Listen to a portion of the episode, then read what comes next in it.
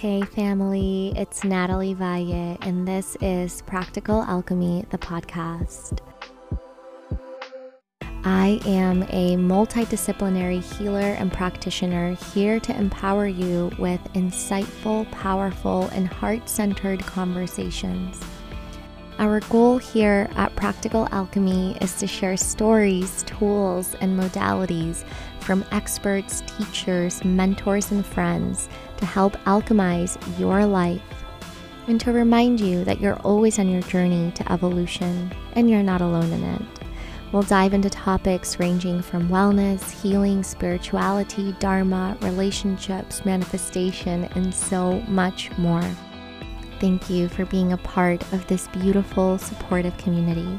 I can't wait to connect with you in real life at events, retreats, trainings, courses. Thanks for being here and enjoy the show.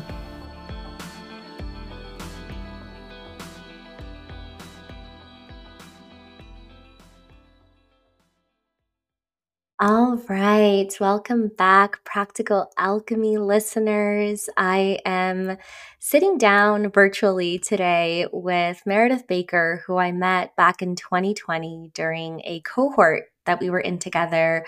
And Meredith is just incredible. I mean, the power of social media. I've been able to keep tabs on all the work she's been doing and Meredith is an incredible leadership coach, facilitator, and speaker in the personal development space. She is also probably one of the smartest people I know, holding degrees from both Harvard and Oxford. She is a 500 hour yoga teacher training and has a background as an international journalist and is also a beverage founder. No big deal, founded her own company on top of all that. And in addition to being an executive coach, she is the co founder of an LA based experience company called More of That and speaks on various topics for startups and corporations. And I'm just so excited to have her in today. So thank you, Meredith, for carving out the time and chatting with me today. Thank you, Natalie. I'm so excited to be here. And as I mentioned to you before, um, the name Practical Alchemy really is so special to me because the first coaching program that I was ever in was called The Alchemist Journey with my old executive coach Victoria Song, and then last year I wrote a song called the um, called Alchemy with my friend, which um, yeah, so it has a very special meaning to me of like being able to transform things and transform self limiting beliefs and transform us into versions of ourselves we couldn't previously see. So I love that you call it practical alchemy and like making making alchemy feel accessible to all. Mm, thanks for sharing. I, I love all the synchronicities. I feel like in our line of work and our community, synchronicities are always so present. And so I love full circle moments like that. And yeah, we were chatting about it before we recorded how alchemy is present in our lives every single day. Every day we have the opportunity to alchemize, whether it's an experience, an emotion. And like, I know that you work a lot with limiting beliefs, limiting beliefs, so many things that are alchemized every day. And it can be so practical. You know, alchemy can also be very magical, but it can also be very practical. And with that, I would love to start by having you walk us through your journey. I mean, your background is so impressive. And I love it because you're also such just like a real down to earth human being.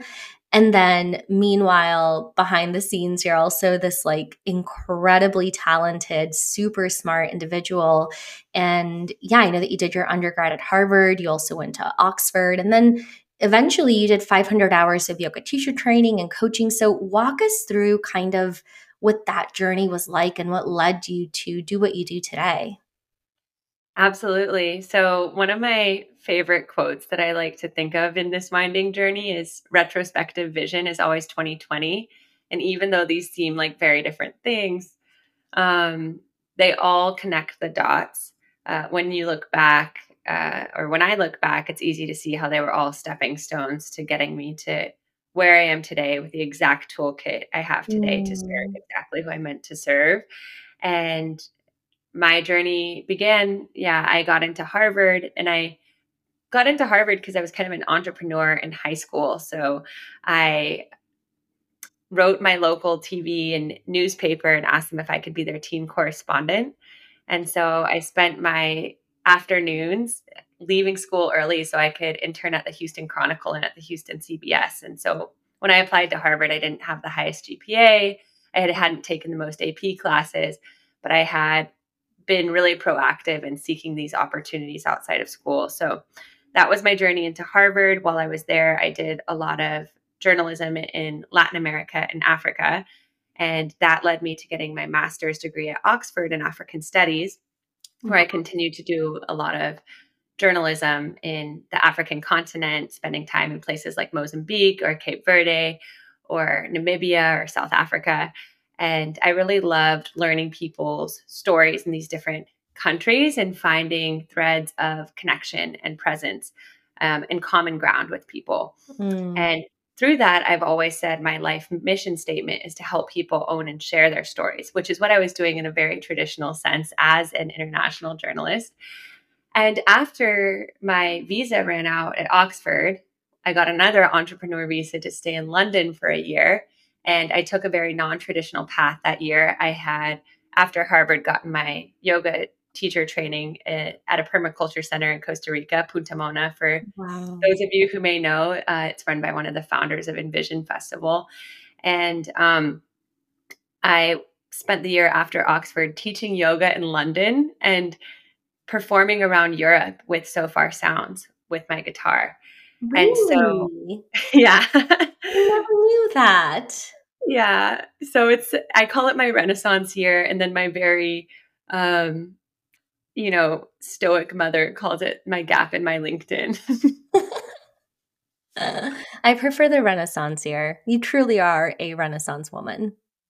Thank you. Yeah, so that was that was my initial exploration of I guess taking the road less traveled because while I had these degrees and a lot of my friends went into consulting or tech companies or finance and then after Oxford a lot of my friends went back to work on the African continent there was something in me that felt like I needed to explore these creative inclinations that I had so it was my first step in kind of honoring I guess, my road less traveled.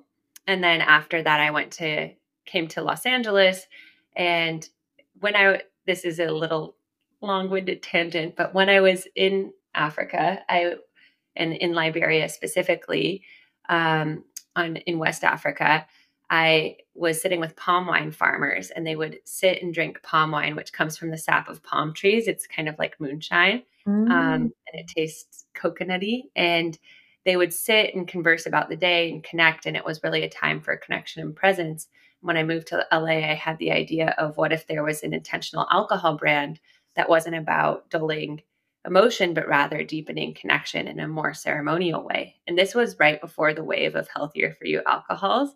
Um, and I knew nothing about founding a company or being a beverage founder, let alone an alcohol founder. And I was like, what if I fermented kombucha to the point of it being alcoholic because no one was doing it at the time? So I spent the next four years building this kombucha brand, uh, an alcoholic kombucha brand, where we made 6% alcohol, but it tasted like a light champagne. And I was learning how to raise money, how to build an advisory board. I was also managing things like aluminum can supply and like where we're getting like mass honey from. So that was a four year business crash course in psychological warfare, being a founder. But it all came from this idea of wanting to create a brand that helped foster connection and meaning. Mm.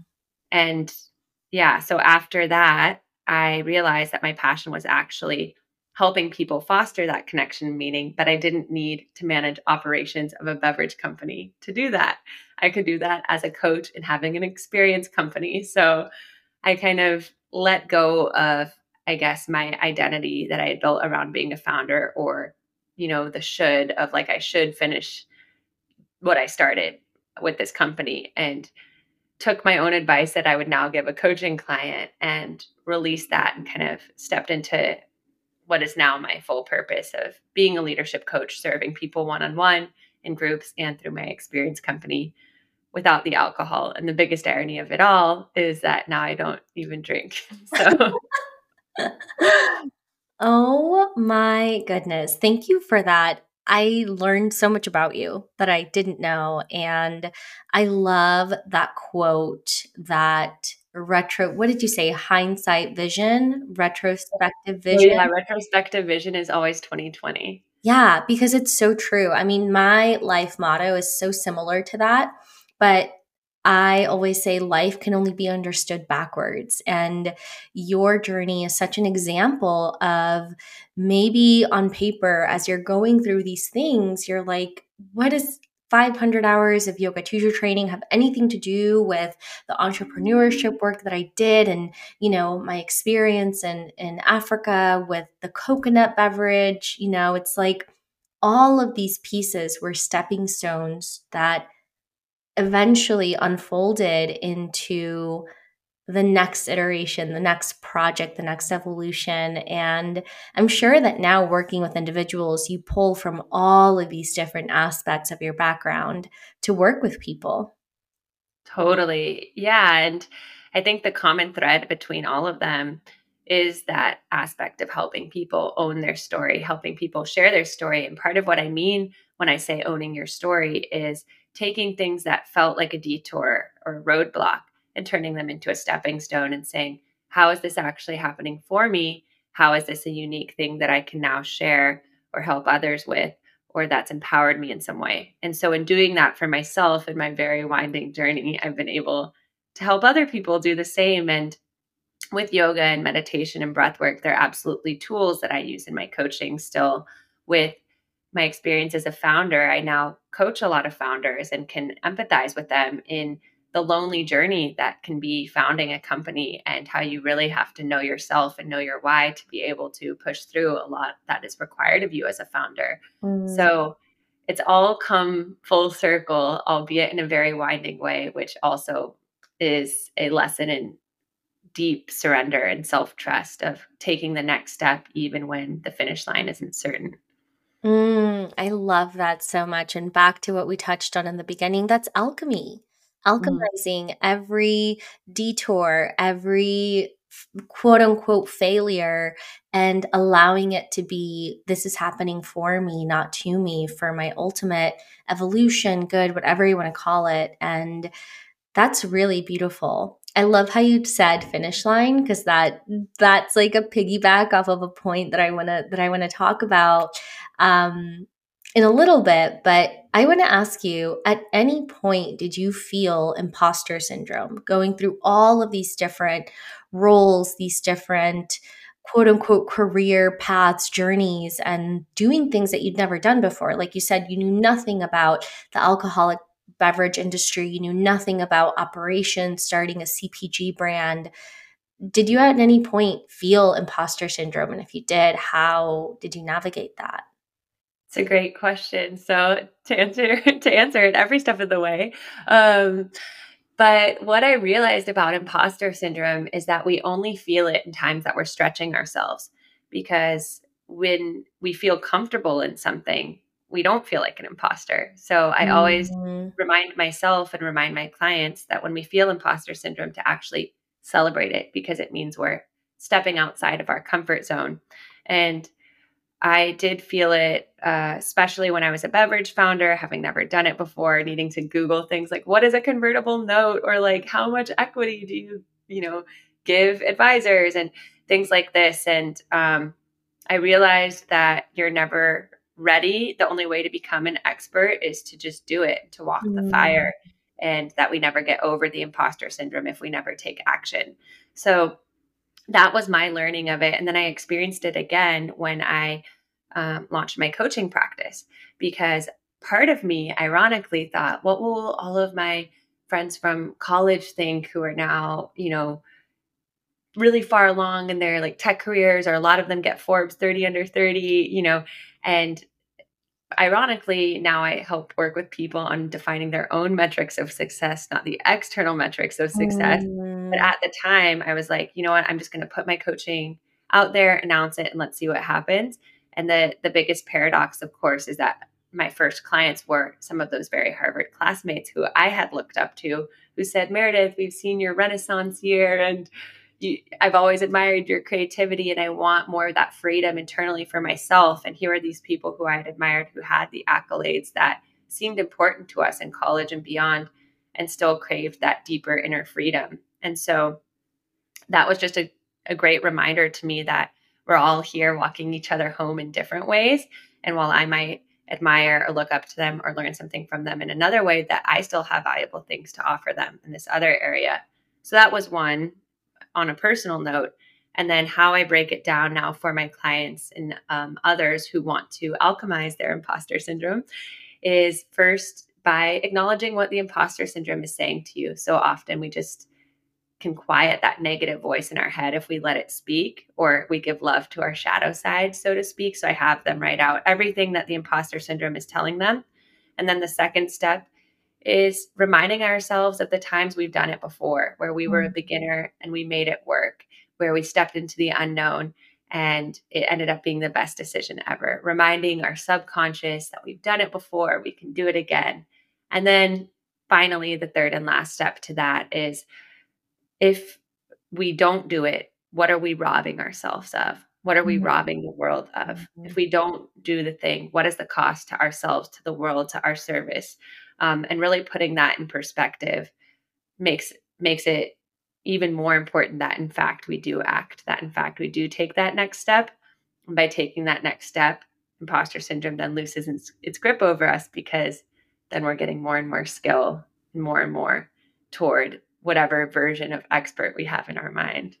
Mm, wow. I mean that is so powerful to begin to reframe those without lack of better term limiting beliefs of that story that imposter syndrome is telling us which we all face you know? I think it's easy to see the people that are doing the things that we want to do and the world of social media is such a highlight reel but what we don't realize is that everybody's human and we all have to some degree that sense of imposter syndrome imposter syndrome a sense of limiting beliefs that can sometimes hold us back but that reframe of like when have I done this before? And then I think the cherry on top, which might be my favorite, is what am I robbing not only myself, but also the collective of by believing this limiting belief, by believing this imposter syndrome, and not doing the thing that's in my heart to do. Totally. Yeah, I think putting it in um, in perspective of what we won't be doing or what will happen five years down the line if we never made that big swing really helps mm. you feel the weight of the inaction. Totally. Totally. I love that. And I think to piggyback off of that, I know that you also work with people in cultivating self trust. And it's so clear that you've had to cultivate your own sense of self trust through all of these different iterations and and chapters in your journey and how do you feel that you have been able to cultivate self-trust along the way in the moments of yes that imposter syndrome comes up that limiting belief comes up and yet you still take that leap mm. Yeah it's a it's a great question and it's a it's a journey it's like going to the gym or or running a marathon where you don't start off by signing up for a marathon and running 26 miles the next day. You start off by running one mile, then you build your confidence. You run two miles the next week, then three. And I like to say that self trust is like a muscle. And so it starts off in your day to day of doing the things every day that you say you're going to do or that you know are good for you. Like people who are like, oh, I always want to meditate, but I never make time every time you say that and you don't do it, it creates a little fracture of your self trust because your mm-hmm. intuition is trying to speak to you, telling you that it needs something, and then you're not honoring it. It's like a relationship uh, where it's communicated in one way and not a two way street. And so, whenever I'm thinking about building my self trust back in certain areas, it's like, stupid silly things like taking my vitamins every day um, or flossing every day because i said i wanted to start flossing again and through these little actions, even though they seem so small, of when my intuition speaks, I listen. Then it's building the larger self trust of, okay, I said I want to take guitar lessons again. On Friday, I'm going to like sign up for a guitar lesson next week. And just taking affirmative, like decisive, quick action on things. And um, that not only builds self trust, but it brings more energy back to us to reinvest what we actually want to invest in because we lose so much energy in the indecision mm. or in saying we're going to do something and not doing it and then beating ourselves up or feeling triggered when we see someone else do it but we haven't taken action. Oh yeah. And so that's really what I feel like self-trust comes down to and also what I like to explain to people what coaching is. It's like cultivating the awareness that we oftentimes get in therapy or in self reflection, but then pairing it with action, because mm-hmm. then that allows us to have a new data point, which gives our subconscious like a new data point, which then forms a new belief because we've experienced new outcomes. Wow. It's so powerful what you said that every time we say we're going to do something and then we don't do it, it creates these fractures in our self trust and that idea of start small, right? If you want to run a marathon, you don't start running 26 miles. You start maybe going for a walk for a mile and then two, and then starting to jog. And yeah, I think it's like when people consider this end goal, this outcome, it can feel so overwhelming. But what we forget is that that outcome doesn't happen overnight it, it happens by these small actions that we take and it's progress. And before you know it, you're there. Totally. Yeah. It's like the idea of um, there was this book I read once called The Slight Edge, but it's this idea of tiny shifts over time leading mm-hmm. to big changes. And ultimately, the tiny shifts are the things that are sustainable they're the things that we can do consistently. Mm-hmm. And they're the things that then set us up for success because we've done them consistently versus trying to make a drastic change that's unsustainable. And then we're like, I'm a failure. Change mm-hmm. isn't possible. I can't do this. So it's building also self trust equals like self confidence in terms of taking off just ever so slightly more than you thought you could chew and letting that expand over time. There truly is nothing like community and feeling supported by like minded individuals who share the same mission and are also on their journey to evolution. And if you're craving this, I invite you to join me in the Alchemized Life membership. This is a virtual community and a membership of beautiful people from all across the world and we come together every month for community healing circles, workshops around lunar cycles, and cacao circles. And these are all live, all recorded, and you have access to them whether you want to hop on live or you want to watch the recordings of them. And if you feel called to join the membership, I would love to invite you to try your first month for just a dollar using the code practical alchemy at checkout. I hope to see you in the portal soon. Back to the show. Time.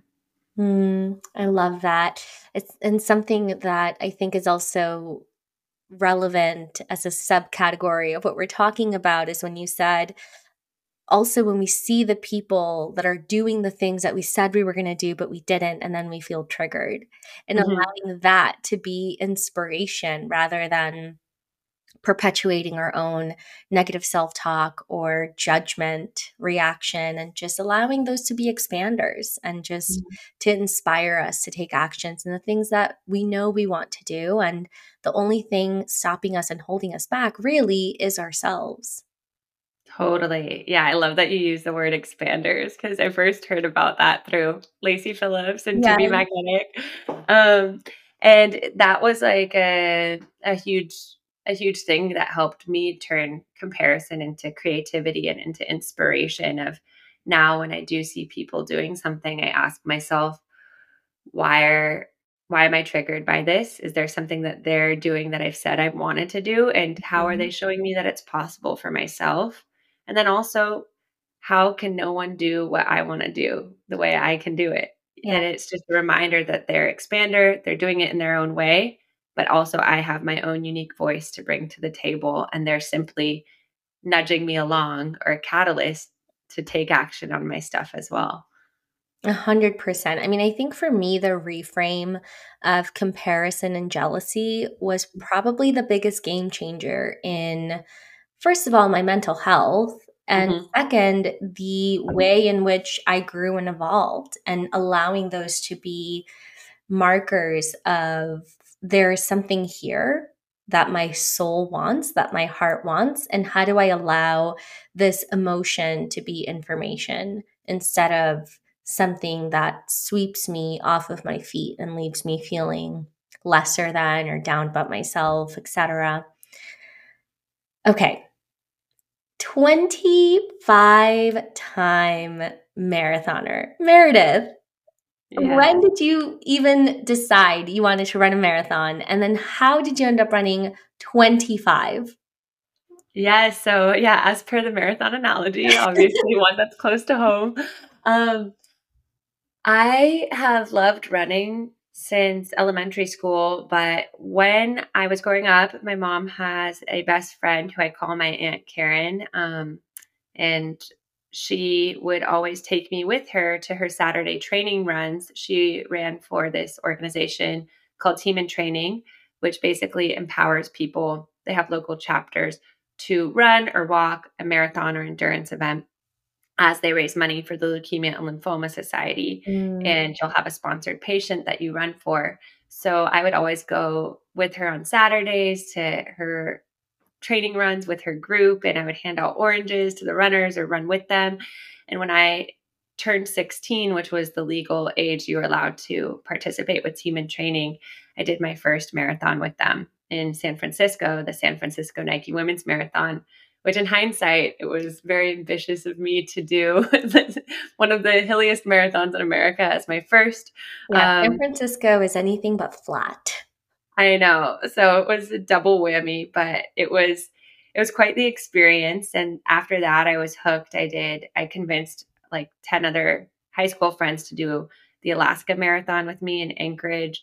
After that, I did San Diego, and I actually wrote my college admission essay about how marathons are undoubtedly an individual achievement, but something that we get through together. Like it's the Mm. other runners, it's the encouragement along the way, it's the high five, it's the spectators, and that we all carry each other across our own respective finish lines.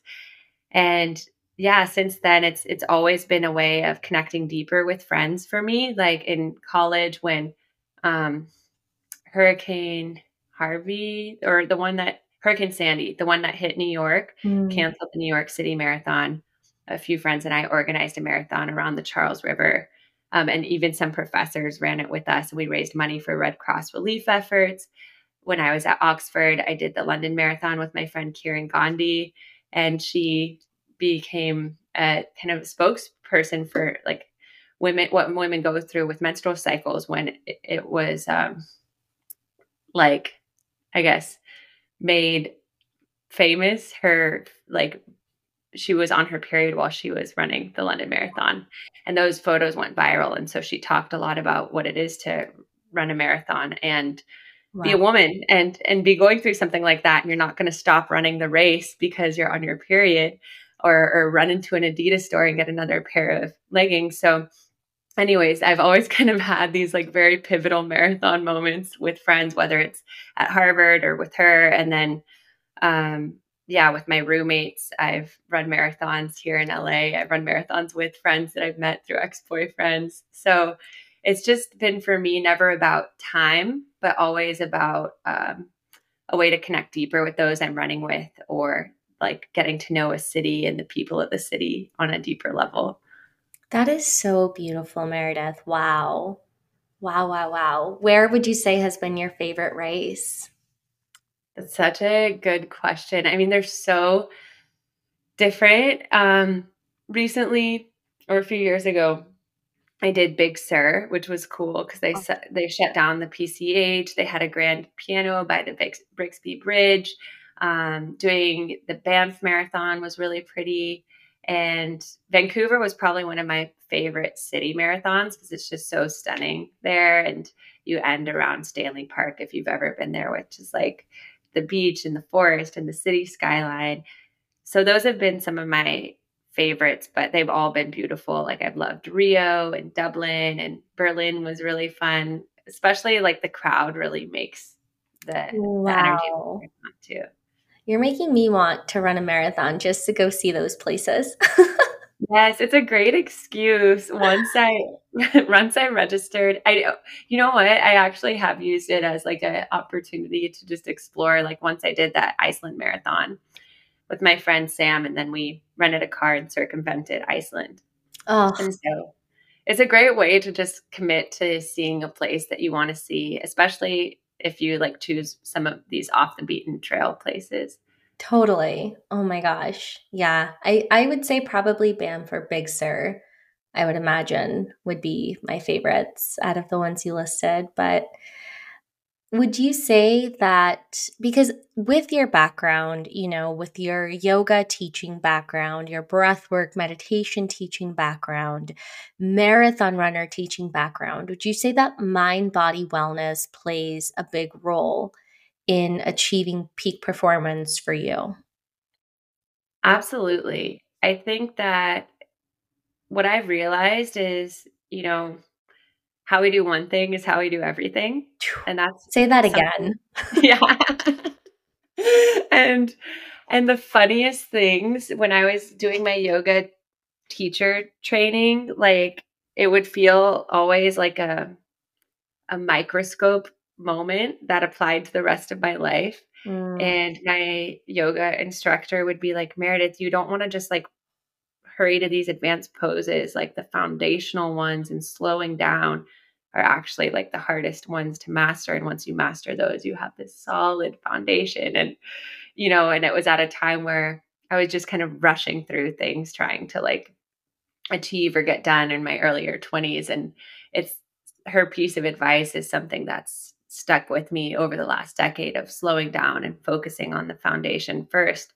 And all of that's to say is we can't like everything in our life is interconnected and if one area is balanced or unbalanced another area is unbalanced because there's either excess or famine in another area and so combining meditation breath work movement with also structure right it's like the feminine the masculine like mm-hmm. having space for the flow the creativity the presence and then having a little bit of structure around everything has been so grounding for me in achieving my goals while also feeling present in my current life exactly where I am as I work toward those goals and that's something that I feel has really unlocked a lot for my clients because a lot of my clients have already achieved let's say like yeah more traditional success but haven't made time to slow down or sit with themselves or be present and in doing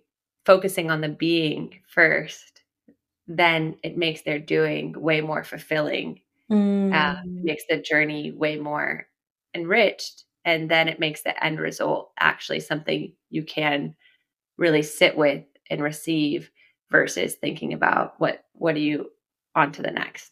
I don't know if that answered your question but yeah. A hundred percent. And I think, yeah no i i think you you hit the nail on the head and i couldn't agree more and i think it goes back to also you know you have your external factors your external metrics of success that we have been handed by society that to some, yeah, those are also their internal metrics of success.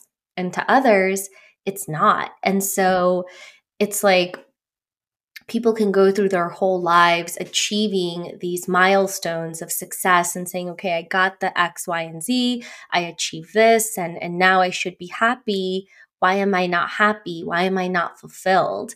And then it's just really looking at life from a holistic perspective of like you said, if if maybe the external financial piece like is is thriving, but then your soul, your heart, your physical body are are being starved of connection, of love, of attention, then all of this isn't going to matter if those pieces aren't fulfilled. And so I love how you tied it back to, you know, having those moments of space, of slowing down, of really just honestly being aware of your internal conversation and inner reflection of what's coming up for you and, and sitting with that.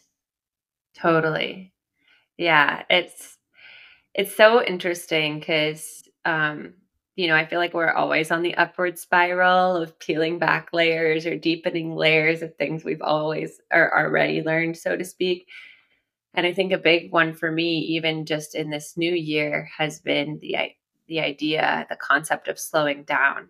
And mm-hmm. I went on a self solo sabbatical in Big Sur a few weeks ago, and uh, I stayed at a monastery where we observed silence for a few days and they had little hermitages alongside where the monks lived and in that those days of silence the thing that kept coming to me were um, was all questions are answered in the present moment mm. and even for a coach and a mindfulness teacher who teaches that to others you know when i was thinking about these other questions or little anxieties in my life it sounded so simple, but it just like really hit me those days at the monastery of like when I actually just slow down and I'm truly with myself and my intuition every day. And I've given myself t- time to unwind into that. I actually know the answer. I actually know the next step versus looking, trying to mm. look toward it or look outside of myself for it. Wow, how beautiful. Where did you where did you find this program or was it something that you kind of just like self-guided? I found it, well my friend and former roommate Eileen uh, recommended this uh, monastery to me. It's called the New Camaldoli Monastery. Okay. And it's right off the Pacific Coast Highway. So I stayed there for a few nights. I stayed in a glamping tent in the Ventana campgrounds for a night. And then I went to Esalen for a few nights. If you've heard of Esalen, yeah, it's been on my bucket list for years. So finally, on my sabbatical, I'm like, I'm pulling the trigger. I'm going. I'm doing it, and it was insane. Wow. So Good for you. Did you do any workshops, or you just went and did like the the soaking tubs and? Yeah, I did. I did the self guided study. Um, I thought about doing workshops, and ironically, while I was there, the workshop going on was called Compassionate Leadership. Mm. But my whole intention of the trip was to listen to my own voice for this next chapter. So my student instinct was like sign up for the workshop get more downloads oh. from a teacher oh. and and then the thing to really sit with was actually listen to your own voice. So I actually didn't do the workshop. I did the self-guided study and I, I saw and conversed with people from the workshop in the in the soaking tubs. So I felt like I got some of it through osmosis, but it was really a practice of restraint for me in terms of just actually creating space to listen to myself and not necessarily um, taking the next thing that that I felt like I wanted to learn. Mm, I feel like that message was just for me.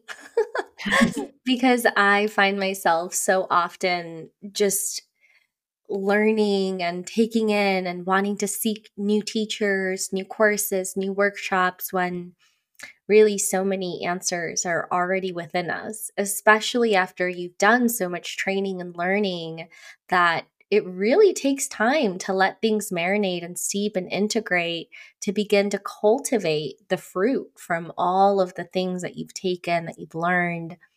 Did you decide to go on that sabbatical as this next chapter? And congratulations. I know that you just mentioned you just got married. Was that a part of it or what inspired this sabbatical?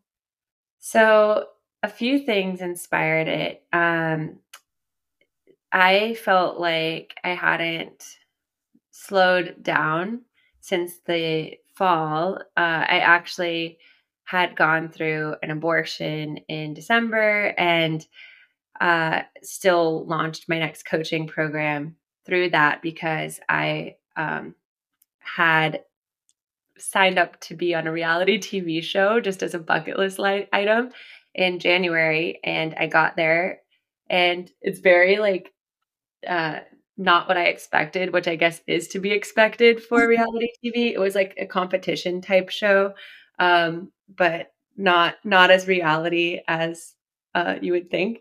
And I got sent home sooner than sooner than expected. this is a very honest answer.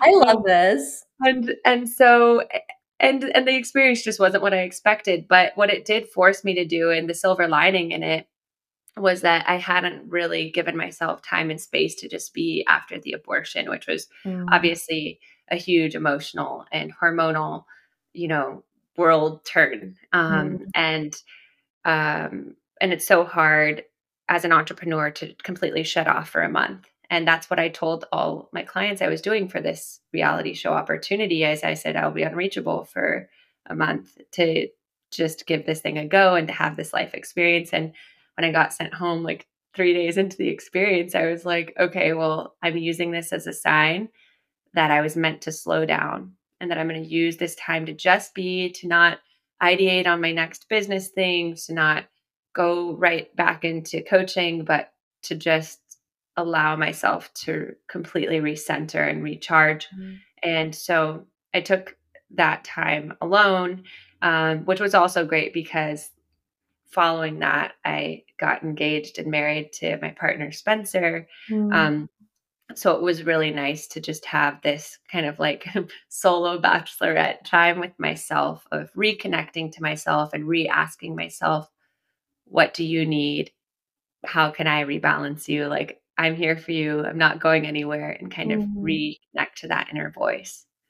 Wow. Thank you so much for sharing all of that. And I just want to take a moment to honor you for being so vulnerable and for sharing something that a lot of women go through and maybe they don't give themselves the time to really process to really sit with it and and I just want to honor you for sharing that and for being so vulnerable with us and I love that idea of like a mini solo bachelorette and before kind of going through these big changes and shifts, really giving yourself the time to be your own best friend, be your own partner, because it's true. Like, we go through life being perhaps out of balance in certain areas and not realizing the things that we need when in reality like we are the only person that can give us what we need. And so saying that to yourself i'm here for you and i'm not going anywhere and really seeing what answers percolate from that. And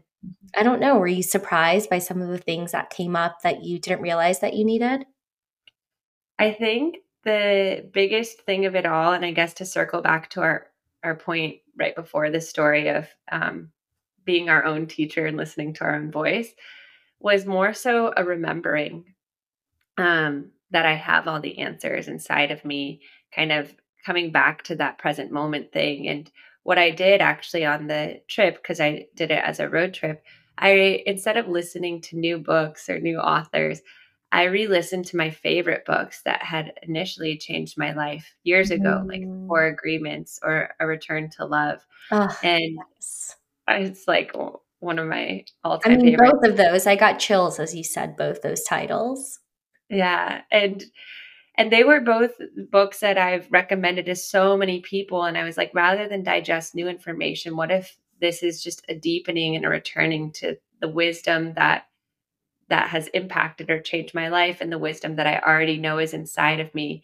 So I view this year, especially in that trip, as a stripping away rather than kind of adding to or new new wisdoms um, mm. but rather like yeah kind of like marianne would say a return to love a return to me and who i'm always i was always and am meant to be and kind of simplifying that and getting back to that version of myself that is so beautiful and I'm so excited for you to now enter this new chapter with this more authentic, stripped down, raw version of yourself that is more serving than the one that perhaps would have just laid on the layers of new information new teachings and i think that's really where where the magic is is integrating what's already there and it's also so beautiful that the timing of us actually recording is now mm-hmm. because mm.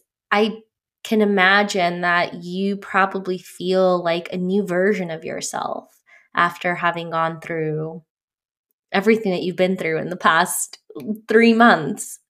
Yes, it's crazy. I kind of feel like it's uh it's been an initiation and a walking the fire and and just a reminder that self-development never ends. It's all about getting comfortable in the uncertainty and how much compassion we can have with ourselves in the mm-hmm. uncertainty and how much curiosity we can have when triggers arise and that's what i really was reminded of on an embodied level through all of this of um, how i can continue to alchemize all of these things in my life and how did all of those things while you know at the time might have felt hard or disappointing how are they all happening for me and that continual um, observance of them and allowance of them and acceptance of them and then reframe or alchemization of them. Mm. and it's definitely given me a lot more excitement in what i'm ready to share and build with other people.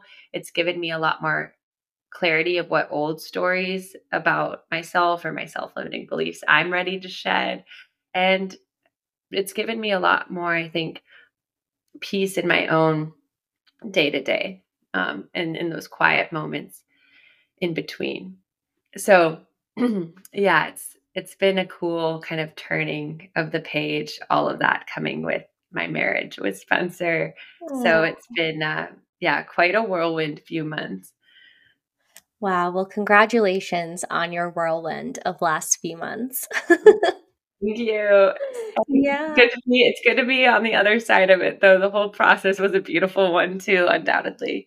Totally. Absolutely. Well, I know that people are going to be so excited to connect with you. So, how can people find you? So, people can find me at themeredithbaker.com or the Meredith Baker on Instagram or TikTok if they want to reach out with any questions or inquire about individual or group coaching. Um, and I always love to hear what resonated with people um, on on podcasts or otherwise. So yeah.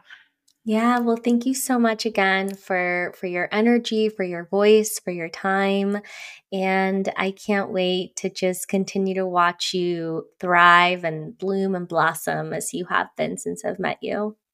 Oh, thanks, Natalie. It was such an honor to be on. I loved chatting with you, and it's as well been so cool to watch you build this podcast and your beautiful like servings and offerings to the world. So I'm excited to continue the future collaborations. This was so magical. Yes, more to come.